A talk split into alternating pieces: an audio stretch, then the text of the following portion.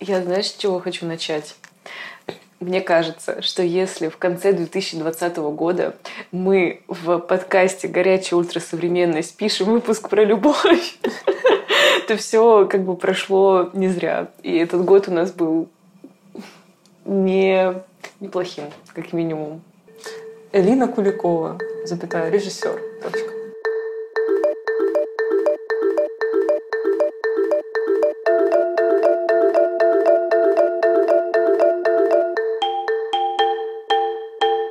Мы сегодня с Элиной пишем подкаст о книжке Лив Стрёмквист «Расцветает самая красная из роз». Это комикс про любовь.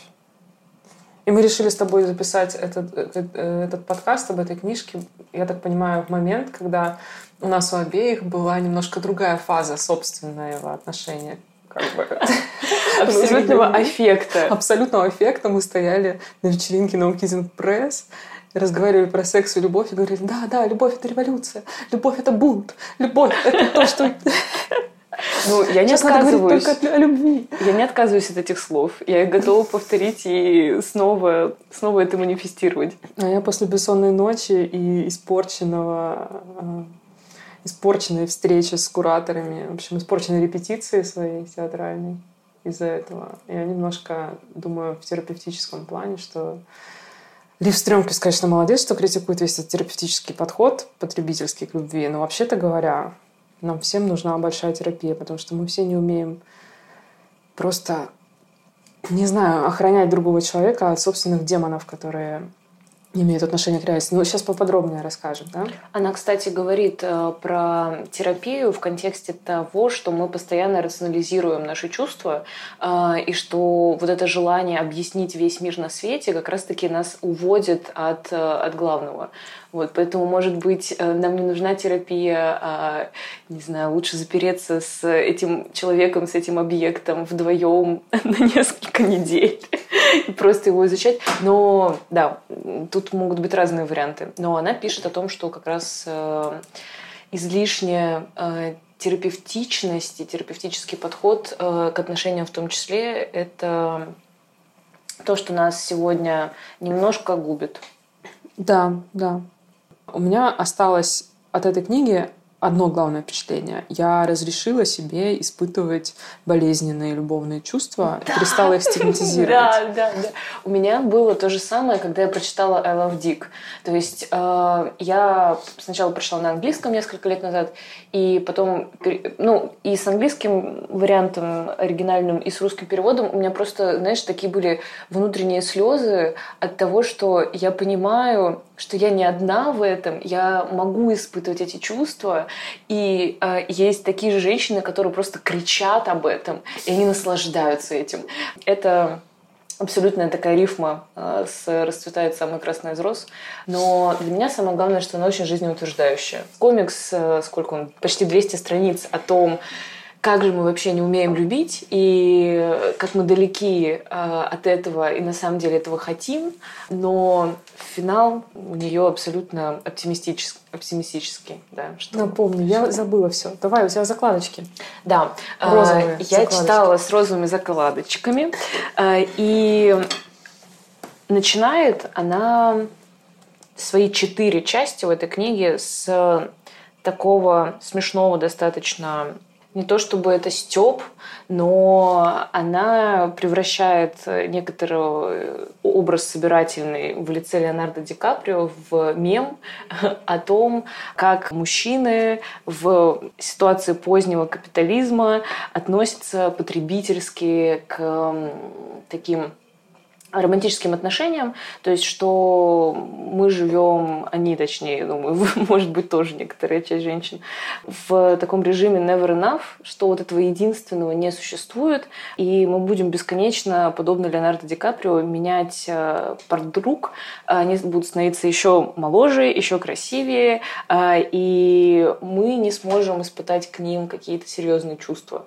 То есть это постоянная карусель э, из таких влюбленности, романтических увлечений. Она бесконечна, мы катаемся по кругу на ней и не способны испытать э, глубокие чувства. В чем вообще главная проблема? Да?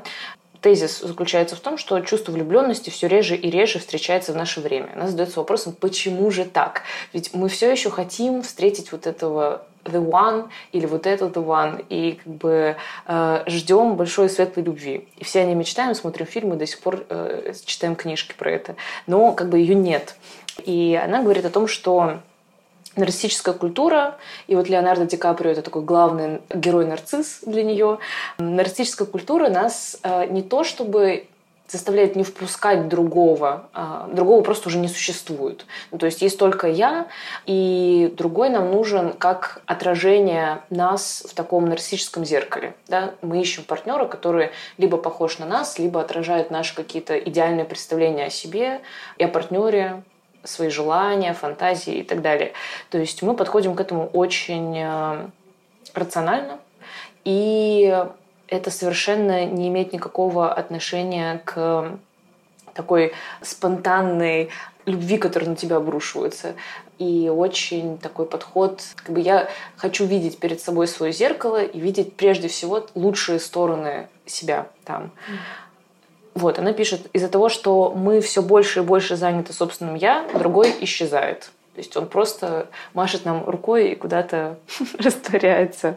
Да, там вначале много Леонардо Ди Каприо, но на самом деле от него даже успеваешь устать, потому что у него еще комикс придуман так, что у него на каждом квадратике морда Ди Каприо и, э, и морда ну, у него, правда, Лицо морда. Ди Каприо, господи, боже мой. У меня на каждом квадратике лицо Ди Каприо и лицо девушки очередной, которая там чем-то не... Разных девушек-моделей, да, и mm-hmm. там вначале огромный список э, тех, с кем встречался Леонардо Ди Каприо, но это впечатляет на самом деле, потому что действительно у него подруги э, меняются очень часто. И они все похожи друг на друга. Да, да, да. И там, э, естественно, шутка в том, что они выглядят абсолютно идентично. Так, ты так хорошо рассказываешь. Давай дальше. Сегодня я работаю, да, в этом подкасте. Хорошо. Э, переходим к следующей закладочке. В чем же проблема, да? Вот она э, приводит четыре основные такие идеи, как можно ответить на этот вопрос, почему же мы перестали влюбляться сегодня. И первый, если мы говорили про такую нарциссическую культуру, то второй тезис ее связан с вот этой рационализацией. И постоянной моде анализировать себя, анализировать каждое свое переживание. Вот сейчас мы выпили с тобой кофе, и ты не доела торт. Почему? Что значит это, Наташа? Может быть, этот торт недостаточно вкусный, или, может быть, ты сегодня не хочешь чувствовать сладость этого торта. В общем, мы можем проанализировать, да, почему ты съела именно пол этого куска.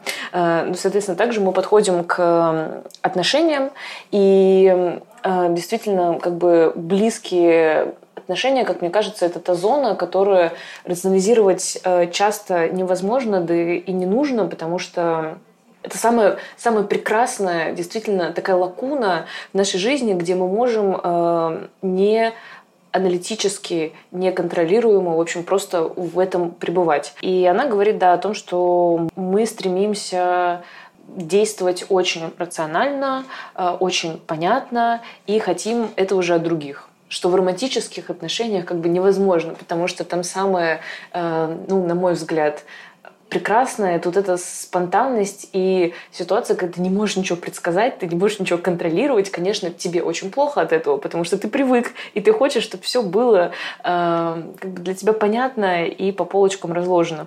Но так не получается. И из-за этого мы очень подходим рационально да, к этой возможности выбора, э, который поздний капитализм нам предлагает в том числе и в наших отношениях. Да? То есть мы здесь, естественно, можем вспомнить э, все бесконечные э, дейтинговые приложения. И также она да, упоминает о том, что мы находимся в некоторой уникальной ситуации, когда раньше экономически наша жизнь выглядела таким образом, что мы, если мы говорим там, про 19 век совсем, да, про прошлое, э, мы примерно представляли, за кого мы выйдем замуж, кто будет наш партнер. У нас э, был некоторый вектор э, того, как может сложиться наша жизнь семейная, по определенным экономическим, социальным причинам, то сейчас возможно абсолютно все. И как бы возможно, не знаю, 20 браков заключить за один год. И этот выбор, он бесконечен. Это тоже может нас фрустрировать, конечно. Да, и плюс еще примешиваются к этому этические вопросы, к тому, что ты сказала. Но это, наверное, будет следующая часть, которая связана с терапией как раз. Да? Весь этот абьюз в отношениях и попытки его избежать. О, да. Переходим к абьюзику. А, конечно же, третья ее идея связана с новой моделью успешной мужественности, как она называет это. А, расшифруем, да, опять здесь возвращается Леонардо Ди Каприо, а, который предлагает нам открытые отношения, а, который говорит, я не буду представлять тебя своим друзьям, я параллельно общаюсь с другими девушками, очень сильно напрягается, когда он слышит «я тебя люблю» и так далее, и так далее. Короче, Леонардо Ди Каприо ведет себя абсолютно эмоционально недоступно. То есть он выстраивает жесткие границы э, и показывает э, своим да, многочисленным э, партнеркам, что э, вот есть часть моей жизни, куда вы зайти не можете. И я вас туда не пущу, и мы как бы все время будем на этой дистанции. Вы хотите этой близости со мной, но я буду отталкивать вас еще дальше. И это, да, то, что связано, как бы, конечно, прежде всего с эмоциональной недоступностью, которая становится некоторым таким ну, постоянно встречаемым паттерном сейчас, действительно, в мужском поведении. И с чем она это связывает, как она это объясняет? Что если раньше, да, 100-150 э, лет назад способ поддержания мужского статуса и успешного мужчины, он был, э, в принципе, таким да, обладал некоторой тотальностью гегемонии. Мужчина был успешен и на работе, и дома, то есть он был главой семьи, безусловно, и в обществе. Да? Сейчас э, мы видим, что его позиция пошатнулась на всех этих трех э, китах, да, на которых стоит его жизнь. Э, на работе эмансипированные, крутые экспертки, они, они доказывают, что вообще-то все обстоит уже иначе модель семьи изменилась, и мы тоже бесконечно много об этом говорим, что э, традиционная семья все меньше и меньше становится чем-то в обществе таким обязательным, да, и мы э, находим новые формы э, семейных взаимоотношений. Соответственно, мужчина, как вот такой статусный главный кормилец, безусловно, уже смешно как-то об этом даже говорить сейчас и озвучивать. Э, он тоже теряет здесь свою э, власть. И в обществе абсолютно происходит то же самое. Соответственно, здесь начинается такое пространство фрустрации. Ты не хочешь сделать спектакль э, про кризис э, маскулинности? Потому что меня эта мысль, она бы очень овладевает долгое время. Но я думаю, что, наверное, это неправильно. Все-таки мужчина должен делать спектакль про кризис маскулинности. Но мне кажется, что да, сейчас это прям... Можем сделать небольшое вступление. Я именно об этом думала последние пару месяцев. И, собственно, тот спектакль, который я сейчас делаю, он как раз про маскулинность а, в одном из своих аспектов. И у меня тоже вставал вопрос, почему я, Наташа Зайцева, делаю спектакль про мужчин, про маскулинность. Я еще хотела ее фетишизировать грешным делом. То есть я хотела его маргинализировать, фетишизировать и показывать как бы, а, ну, такой female gaze на, на, на короче, сексуализировать мужчин именно за счет их маскулинности, такой традиционной. Wow. Uh-huh. Вот. А потом а, сейчас этот спектакль немножко свернул не совсем в эту сторону, но посмотрим, что получится.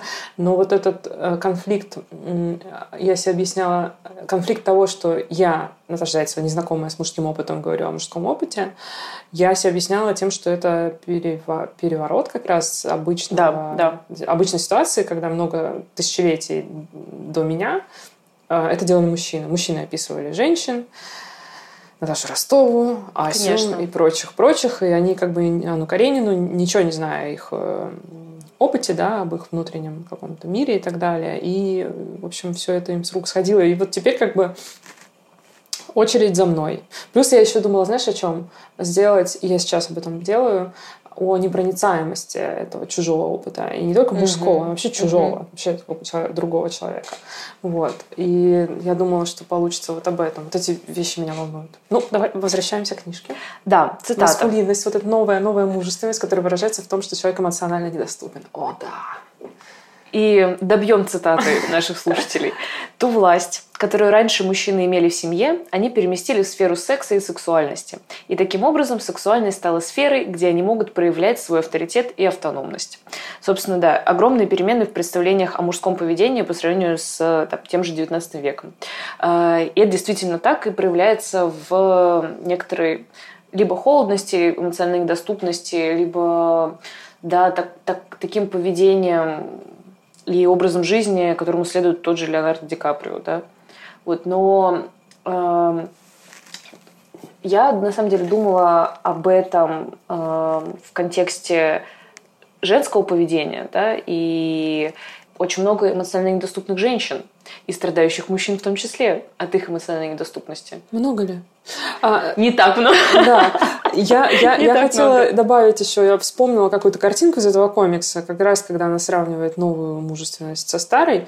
А, она говорит о том, что там картинка мужчина на колене, на колене стоит и признается в любви прекрасной даме. Там говорится о том, что в 19 веке, ну, условном нашем 19 веке, которому по некоторым, как это сказать, наблюдениям все прошлое относится. Все прошлое мы как да, бы... Да, у нас осталось в 19 веке. Осталось в 19 веке. Схлопнулось до нового века. Так вот, Мужчина раньше пламенно признавался в любви, и это было нормой. А сейчас это э, признак слабости. И в этом выражается как раз утверждение новой маскулинности, вот той самой, которая характеризуется той самой холодностью. Э, это как бы очень-очень э, тяжело, им очень тяжело не то, что признаваться в любви, бог с ней, никто сейчас не признается в любви, а вообще как-то проявлять чувства. Как это никто? Ну, я не знаю. Это же какой-то какой новый стандарт американских кинофильмов. Скажи угу. слово «люблю» спустя пять лет брака и восемь детей. Ну, то есть ты как бы... Там есть какие-то тоже вехи, знаешь, ты там на третьем свидании спишь, через год вы съезжаетесь, через два выражаете детей, через три вы говорите друг другу «люблю» и надеваете паль... на, на палец кольца. Это тоже буржуазная такая как бы... Очень буржуазная. Буржуазная какая-то таймлайн буржуазной семьи.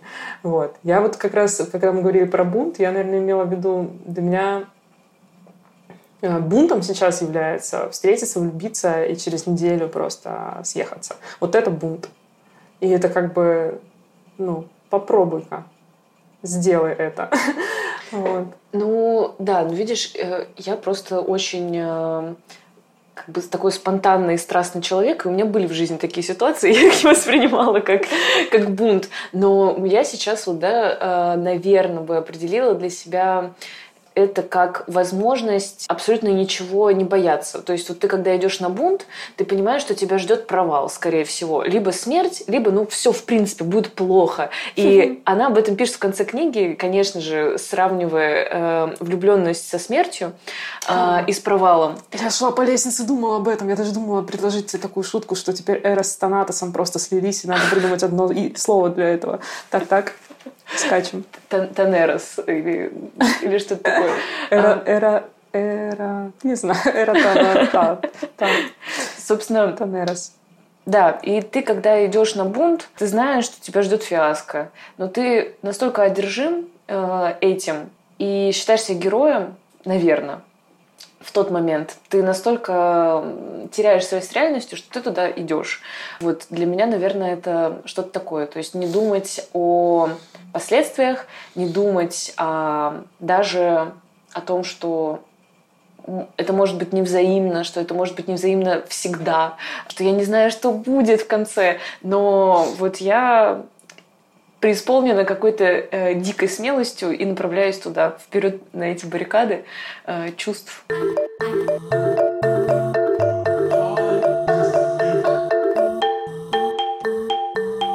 Ну да, может быть, это только первая фаза просто. У каждого бунта, если мы посмотрим на политические революции, есть несколько фаз. Обычно э, не, не, не, неудавшийся бунт заканчивается гражданской войной, например. А потом еще туда соседние государства часто О, присоединяются. Да. О, да. Это все очень кроваво. Вот. Так что ты, конечно, идешь, но если ты просчитываешь последствия, то ты можешь и свернуть так-то. Всегда есть возможность. Так, давай по закладочкам. А то мы сейчас уйдем в свои эти ну, так, метафорические так, измышления. Наташа, так, такая тема, понимаешь? Тут, э, дайте только нам уйти, и мы уйдем. Угу. Но мы перейдем сейчас... Э, направимся в сторону женщин как раз-таки, да, то есть я вот тебе задала вопрос, не кажется ли тебе, что женщины становятся тоже более эмоционально недоступны и выстраивают, безусловно, границы, это больше субординация в отношениях. Э, то здесь, конечно же, тоже роль женщины меняется в том числе, но а, об этом в комиксе нам сообщается следующее. Женщины все-таки, по вот, ее мнению, становятся теми самыми революционерками, да, которых, э, которыми да, мы их можем сейчас э, окрестить в контексте нашего размышления.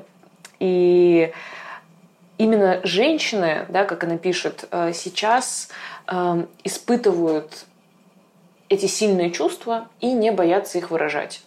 Они испытывают их пылко, то есть здесь мы видим такую абсолютно перевернутую картинку, что вот ты описала эти пылки признания в любви на колени. Сейчас этим занимается женщина. Да, то есть это она встает на колено, она говорит, я буду тебя ждать, э, делай, что хочешь, ты такой недоступный, ты там не отвечаешь мне на сообщение уже день, но я все равно понимаю. И я вот действительно э, смотрю на тебя и говорю тебе все эти безумные слова. Конечно же, это социально неодобримое поведение. Все начинают считать себя абсолютно безумной. И можно понять этих людей, которые считают безумной тебя, стоящей на коленях. Но она здесь, да, подходит к такому интересному парадоксу, что как раз-таки эта эмансипация сейчас позволяет женщинам, безусловно, выражать свои чувства открыто, ярко и не бояться их. И здесь вот опять-таки, да, возвращаемся к уже упоминаемому нами примеру с Крис Краус. То есть для меня это вот такой э, манифест э, абсолютной смелости и признания э, своего собственного поражения и возможности испытывать те чувства, которые, за которые все покажут на тебя пальцем и скажут, ну ты что, там, он же, это же абьюз, нельзя, ни в коем случае, нет, ты должна вести себя вот так-то, вот так-то, или, э, ну, как же можно влюбляться в человека, который тебе там ничего не обещает, или вот он, э, как, каким он будет партнером, а, он не подходящий для тебя и так далее, и так далее. То есть все вот эти э, наши рациональные желания и представления о том, как мы можем выстраивать взаимоотношения с какой-то выгодой и хорошими последствиями для себя. Да? Соответственно, здесь расцветает самая красная из роз. Мы видим, что, да, женщины встают на эти баррикады э, любви. Ужасная метафора, но тем не менее. И что же происходит дальше? Подожди, я хочу еще добавить, что в этом есть... Э, может быть, это можно назвать тогда новой женственностью, да, тоже, потому что да. по аналогии с мужественностью, потому что женщина таким образом переприсваивает или присваивает мужскую форму поведения, а именно добиваться прекрасной дамы. Но только прекрасной дамой теперь становится мужчина. Абсолютно. Это как, бы, как Крис Краус, она добивается его, да. да, да а вот я, а я все равно, а я приеду плаще на голое тело тут буду... Ну, и, и в этом есть определенное... Если вот кто-нибудь из наших слушательниц попробует один раз такую форму, ты подсаживаешься а, это на подса... это. Да, это кайф. Ты чувствуешь некоторый кайф в том, что ты становишься субъектом просто в этих отношениях, а не объектом. В этом есть кайф. Вот. Но есть и да нет, на самом деле это классно. Я выстраиваю так свои отношения. Ну, да? то есть э, да, да но как, какой тут... Э, Простите. Подожди, какая-то есть тут же, какая-то, наверное, есть тут вторая сторона, да, в чем она, собственно? Ну, в том, что тебе скажут, ты все решила за меня, ты тут вообще все это... Ну, или может быть больно. А, может быть больно, когда ты понимаешь, что э, эти признания, они были, как бы, они не принесли результата, да, что вот ты добивалась, добивалась, ну, не добилась. И Бывает и такое. добивалась, добивалась, не добилась. Ну, лучше, чем ждала, ждала и не дождалась. Конечно, лучше. Конечно. Конечно, лучше. А, собственно, вот а, про как раз-таки недобивание да, кого-то, недобивание. А, она пишет, что наступает такой момент очень сильной фрустрации. Из-за того, что у мужчин есть это эмоциональное превосходство перед женщинами сейчас, и у женщин есть очень сильные, осмысленные ими чувства, которые они открыто выражают. Мужчины их не принимают. Вспоминаем да, эту эмоциональную недоступность и постоянное желание эту границу расширить еще отодвинуть момент э, близости эмоционально настоящей в далекое будущее, э, женщины вынуждены молчать об этом желании. И вот то, о чем мы говорили, имитировать мужской отстраненный подход и стремление к автономии. То есть мы с тобой, наоборот, говорили про какие-то поступки смелые, но когда я тоже я задавала вопрос э, про эмоциональную недоступность у женщин, я вот как раз-таки имела в виду скорее эту имитацию, да, что ты, нач... ты надеваешь такую маску, что окей, хорошо, ты не отвечаешь мне на сообщение уже один день, я буду делать то же самое, потому что иначе тогда мы играем по разным правилам. И я буду имитировать это же, это же поведение и это же отстранение, и мы будем на равных. Но эта ситуация заведомо не на равных, потому что это ложь. Тебе не хочется так делать. Но при этом очень многие партнеры мужского пола как правило, они вынуждают тебя это делать, потому что тогда ты становишься вот абсолютно безумной, э, ненормальной, одержимой женщиной, которая проявляет инициативу и вообще-то открыто говорит о том, что ты мне нравишься и у меня там тебе чувства. И это неадекватно в глазах э, да, других. Ну, может быть, эта имитация имеет смысл в все-таки. Потому что можно назвать это имитацией, да, а можно назвать это, ну, каким-то, может быть, не знаю, тактическим приемом скользания, избегания, да. То, что, то, что ты описываешь, это же вроде как избегающий тип привязанности, да. Ты, Абсолютно, не, да, да, ты да. не говоришь о своих чувствах, ты как бы не не делаешь первый шаг, э, и таким образом тоже... Ну, ну да, убегаешь пост- постоянно от этой близости, да, возможности углубить привязанность пытаешься обезопасить себя на самом деле каким-то образом, да? О, ты да. как бы ты не делаешь шаг, а значит ты в домике, тебя тебе не будет больно, как будто бы, да? Но на самом деле, если э, твой партнер или партнерка тоже делает то же самое, то тебе как раз становится больно, потому что ты думал, что за тобой будет бежать, когда ты избегаешь и отбегаешь, ты думаешь, что за тобой будет там охотиться дальше, а когда этого ожидаемого жеста не происходит, вот тогда-то тебя, наверное, и накрывает ощущение, если, конечно, ты в этих отношениях, в принципе, что-то чувствуешь, да, накрывает да. ощущение полной ненужности, покинутости и ошибки какой-то, огромной ошибки. Зачем ты это делаешь? Но я этого не испытывала, я так только додумываю, да, что так, наверное, чувствуют себя люди вот с этим избегающим типом. Потому что, ну да, я, у меня другой тип, я все-таки... Какой ты тип? А какой я тип? А вот скажи мне, как, э, как дочь психотерапевтов, да? Двух, да. Двух. Раскроем этот секрет Какой уже тип? всем. У меня такой тип, что мне нужно, когда есть кого добиваться и чего добиваться, есть какие-то вот а, фронтиры, да, то я, в, в, ну, я чувствую любовь. А когда тебе нужно, когда есть эти препятствия. Когда есть препятствия. А Ого. когда препятствий нет, я чувствую э, скуку, и раздражение на то, какой человек не классный. Недостаточно классный для меня. Ой, Наташа. Что со мной не так? Да нет, нет, с тобой все... С нами точно все так. Я говорю, мы же записываем э, подкаст под Новый год про любовь. С нами все хорошо. Но тогда, тогда вопрос. Э, а когда наступает, когда все вот эти барьерчики да, были перепрыгнуты и уже финишная прямая, что наступает? А этого не было никогда в жизни. Обычно Вау. все эти барьерчики, они либо, либо я просто ломаю себе хребет на каком-то из них, да, и отползаю, в, обтекая э, кровью и рассказывая себе обещание, что я никогда больше не буду вот этим заниматься, либо либо какой-то барьерчик все время остается, и я просто устаю в попытках его перепрыгнуть настолько, что мне тоже, что я тоже теряю интерес. Вот так вот. Но, ну, ну, часто ты просто разбиваешь себе лицо в кровь и уходишь. Вот так вот. Нас снова на старт. Да, да. Через другие барьерчики. Да. Так что со мной, доктор? Ой, я не берусь. Но мне кажется, что ты должна дойти до финиша, и тогда мы узнаем все. А, твои слова до богу уши. Дойдем. Мы, мы все там окажемся, рано или поздно. А, так вот, да, по поводу имитации этого отстраненного мужского поведения, есть еще один важный момент, связанный с тем, что подобное поведение мужчин, оно социально одобримо. И оно как бы не рассматривается как что-то перверсивное. Да?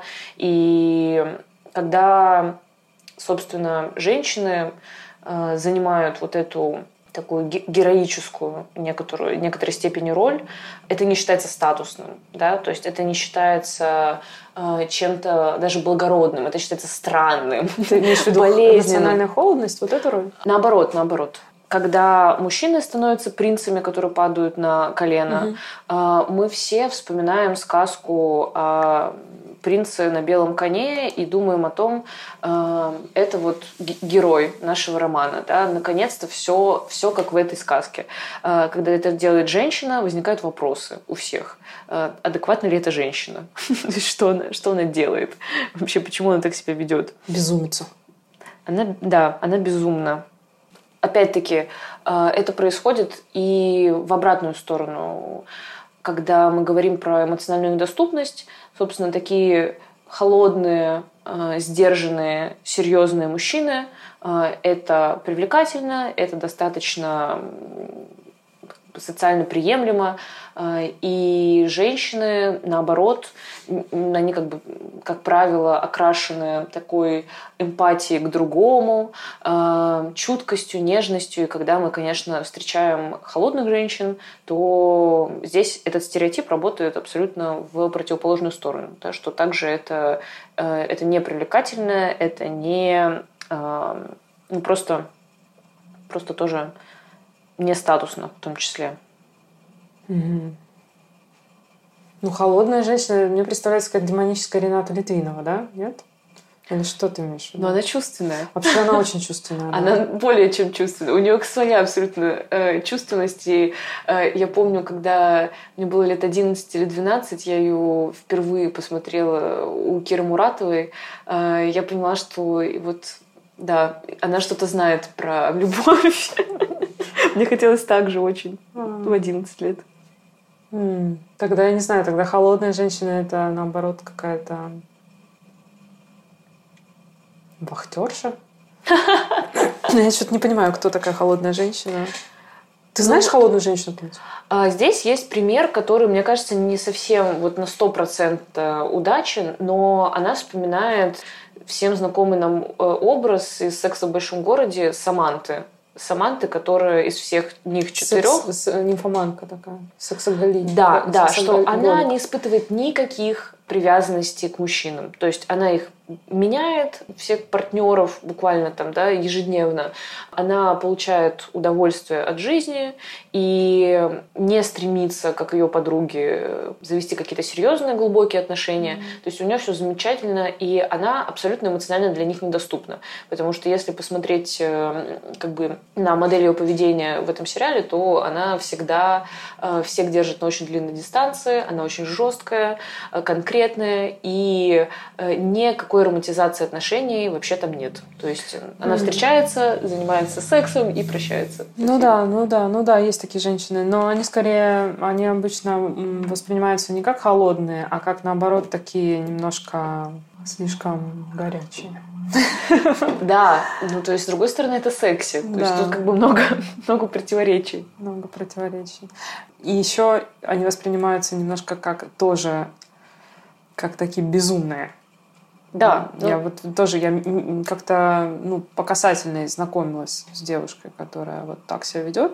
И они, кстати, ну, я не знаю, она была бисексуальна, то есть у нее она как бы завоевывала и женщин, и мужчин, и вот так вот как, как бы их использовала, что ли, сексуально, получая опыт. И это Да, это выглядит тоже как бы... Не знаю, насколько это стигматизируется у женщин или, или, или скорее демонизируется. Это демонизируется. Да, да. Думаю, что да. Ну вот я что-то сейчас смотрю, и не хочется такой женщиной быть, потому что себе дороже. Так Я не знаю, как там у Леонардо Ди Каприо, но, по-моему, это небольшое насилие над собой, когда ты воспринимаешь другого человека просто как игрушку для секса. В этом есть что-то... Но я это воспринимаю как самое насилие такое. Понимаешь, о чем я? Ну, такая форма скрытого селф-харма. Немножко. Немножко. Но, наверное, вот этим вот мачо-мужчинам, которые так себя ведут, не объяснишь, что это селф-харм. Они скажут, да мне кайфово. Конечно. А почему так? Что же, что с ними не так? или, может быть, или, может быть, мы, не, не, ну, может быть, не для всех это так работает? Невозможность эмпатии, ну, это самый очевидный ответ, но мне кажется, что ну, не все способны испытывать глубокие чувства. Это действительно так. Я не знаю, что такое глубокие чувства, понимаешь? Мимолетные романы тоже могут быть ну, с глубокими чувствами. И, э, у меня есть определение. Ну-ка. Так как я испытывала в этом году глубокие чувства, как мне кажется, и много об этом размышляла, вот как раз-таки в комиксе есть такая основная э, магистральная метафора, что любовь — это маленькая смерть, да, и каждый раз мы себя обрекаем на это умирание, и не все к нему готовы на самом деле. То есть, что бывает что у человека действительно нет ресурса на то, чтобы сейчас взять и умереть. Тут нужно как бы подготовить себя морально все-таки к этому. Но я бы добавила э, в моей версии 2020 года это умереть и воскреснуть потом. То есть действительно это могут быть чувства настолько сильные, но ваша история да, с этим а, объектом твоей влюбленности длилась, например, неделю, как ты говоришь, да, но вот за эту неделю я успела и умереть, и воскреснуть. И тогда это, это, это именно то. И, конечно, это может длиться годами, абсолютно точно. Такое определение, да? Угу. Хорошо. Думаешь, он Леонардо Ди Каприо не так? Может, он там с каждой вот так? Да он, он не умирает. В том-то и дело, что он, э, он просто полеживает в одинаковом положении на каком-то. На, на хорошем дорогом диване в Лос-Анджелесе. Он не умирает. Ему не, нет, просто я думаю, что Леонардо Ди Каприо еще и не очень, э, не очень хочется умирать. То есть здесь для меня важна мысль, что это действительно такой некоторой степени подвиг психоэмоциональный. И не все на него способны. Это нормально. Но при этом все об этом мечтают. Когда-то умереть и воскреснуть. Поэтому мы до сих пор верим в великую большую любовь. Вот мы и добрались до, до великих цитат Ирины Куликовой. Извини, я просто прям э, ждала, что ты будешь очень красиво говорить, помня о нашей встрече на вечеринке. Так, так, так. И что же дальше? Что же дальше? Давай вспомню историю, меня абсолютно очар... очаровавшую в этом комиксе. Это четвертая часть, которая называется «Расколдованный мир». То есть до этого мы говорили про то, что мы пытаемся этот мир себе объяснить, бесконечно его подвергнуть анализу и осмыслению. И она в четвертой части приходит к тому, что мир уже давно расколдован и вспоминает историю одной американской поэтессы, которую зовут Хильда Дулитл. Она в 1960 году лежит в санатории э, Швейцарии и проходит курс лечения. Ей 74 года. К ней приходит на интервью журналист по фамилии Дюран – берет у нее интервью, соответственно, они проводят вместе около часа. Она безумно влюбляется в него. Ей 74 года. Она начинает писать стихи. Примерно, примерно то же самое, что я делала недавно. А, и пишет, зачем ты пришел и потревожил мой упадок? Я стара, я была стара, пока ты не пришел. 74 года. Что происходит дальше? Он не отвечает ей взаимностью, как бы машет ей рукой и говорит спасибо за интервью. Далее он публикует в одной французской газете рецензию на ее книгу и пишет, что удивительно, если вы сумеете вынести ее фальш. В это время она пишет стихи об этой встрече, а, которая длилась 50 минут, и сходит с ума от любви в этом швейцарском санатории. Она в течение следующих 9 месяцев пишет серию стихотворений об этой встрече. Затем наступает последний год ее жизни, и в это время она также ведет насыщенный дневник э, своих чувств, который называет дневник Дюрана. Цитата. «Ты ли это? Или это грохочущее стадо молодых быков? Или один?»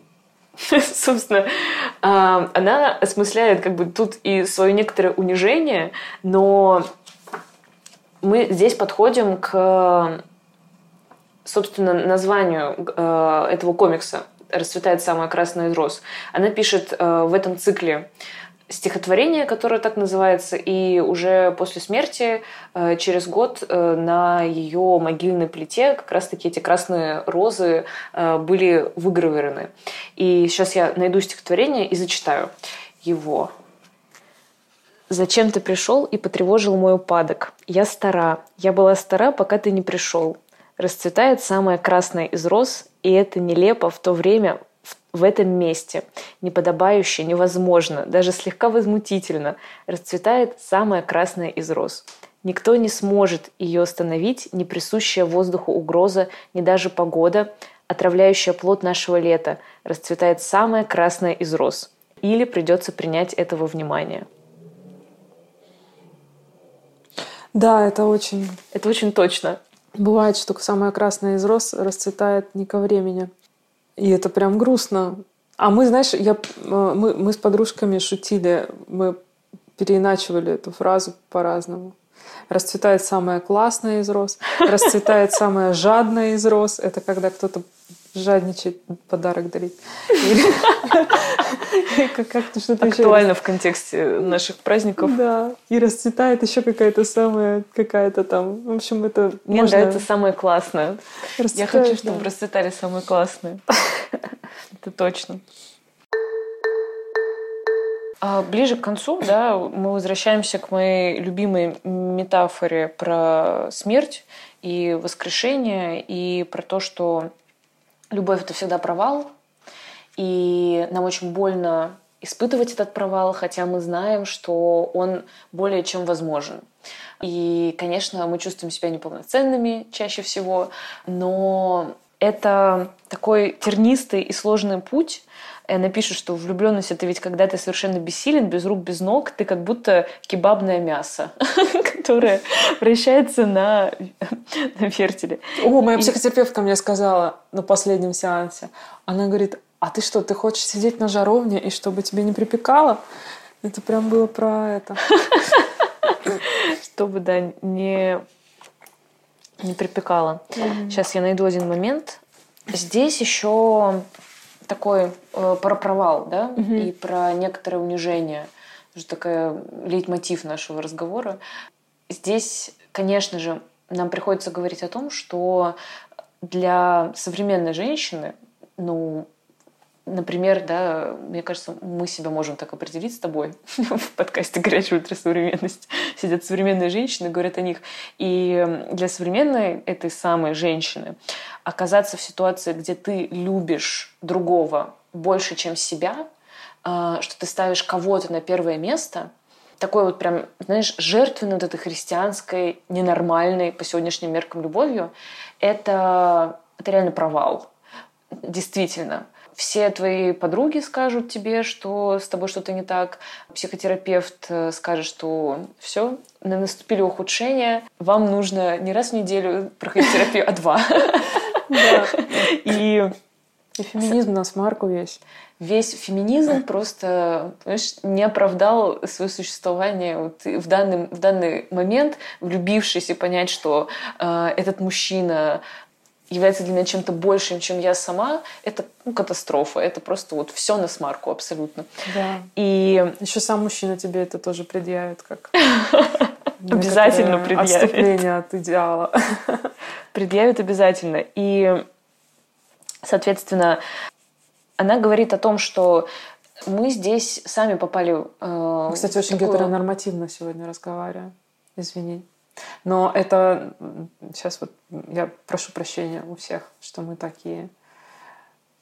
Я тоже чувствую вину за это. Да. Ну что делать? Мы обсуждаем книжку, а там есть это вот э, история про Москву. А, хотя нет, там есть одна история, где прям женщина с женщиной да, да, да, да, да, да, в пароходе куда-то. Такой тоже очень эмоциональный роман. Тоже писательница. В общем, а, я, я прошу прощения, и мы делаем а, как бы ссылку, скидку на то, что, короче, все это может происходить между двумя женщинами и между двумя мужчинами, мне кажется. Абсолютно. Абсолютно. И между Даже... не, не бинарными тоже людьми. Да, да, это очень важно проговорить.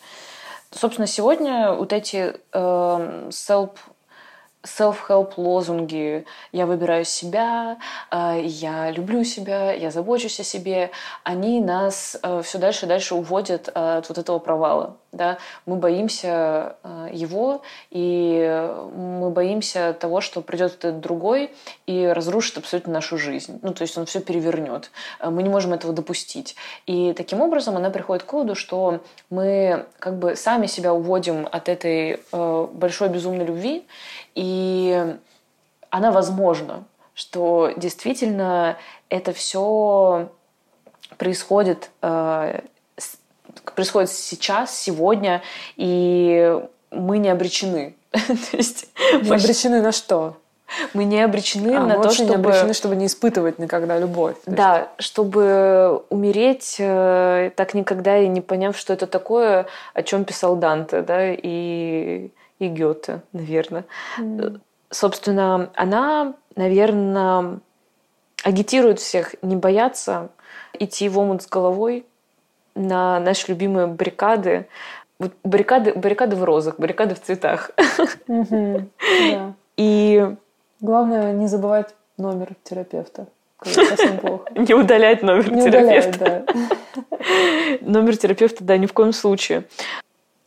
И она приходит э, к такому выводу, что да, конечно, может быть очень больно, но это здорово.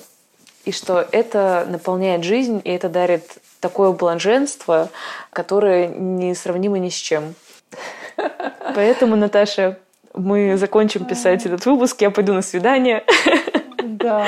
И, и не будем ничего бояться. Хорошо. Мне кажется, мы мало сказали про формы совсем какой-то невзаимной, может быть, любви, такой жертвенной многолетней. Ну вот немножко мы сказали, но хочется еще раз отметить, что если у вас какая-то невзаимная страсть кому-то многолетняя, и при этом, ну, как бы, вы не нарушаете закон, то с вами все в порядке. Да. Вот, вы, возможно, тот самый э, бунтарь и испытываете необычный, очень серьезный и важный опыт. Потом вот эти вот типа несчастные отношения, да, она там рассматривает как раз вот э, эту пару женщины с женщиной. Там, по-моему, речь шла о какой-то писательнице и ее издательнице или художницы и кураторки, я уж не помню. А, да, это была, это была писательница, и вторая э, женщина стала такой, ну, одновременно и меценаткой угу. для ее творчества. Она потом начала содержать ее, и они прожили вместе всю жизнь. То есть там э, был такой эмоциональный бурный роман, и после и она была младше ее. Да, да, там был еще такой мезальянс mm-hmm. возрастной. Там вот был, получается, мезальянс возрастной, мезальянс как бы в обратную социальный. сторону социальный. Да. И э, писательница как бы не любила, или, ну, внешне так выглядела, да, вот эту меценатку. Она была полиаморна достаточно. А, ой, извините. Она была полиаморна, а меценатка наоборот. Ну, то есть вот там просто вот эти вот перекосы, было очень много этих перекосов. И вот я хочу сказать, что каждые отношения, как мне подруга недавно сказала, что между вот любовниками вырабатывается своя этика первые там недели, месяцы. То есть, и эта этика, она, она реально отдельно от всех остальных этических кодексов существует, потому что вы вместе вырабатываете как бы что что между вами, ну даже не между вами, а что для вас обоих как бы окей, а что нет. И это может быть все как угодно вообще выглядеть. И поэтому, когда этот кодекс, ли, лич, вот, кодекс пары сталкивается с различными кодексами рядом, твоих подруг, тебя самой, когда ты была одна, то это напряжение может быть довольно большим. Вот. И я бы хотела сказать мой вот личный вывод, что, наверное, классно было бы терпимее относиться к вот этим химическим соединениям, да, которые рождаются в паре. Ну, как бы не надо их, наверное, называть больными, или здоровыми, или нормальными, вообще или называть. Вообще называть не надо. Просто да. мы очень хотим назвать, да. э, объяснить и подвести еще все те критические книжки, которые мы прочитали. А возможно, что-то не нужно называть. Да. Я, я вот бы дополнила на самом деле твое размышление тем, что мне недавно сказали такую просто пронзительно очевидную мысль, для меня, по крайней мере.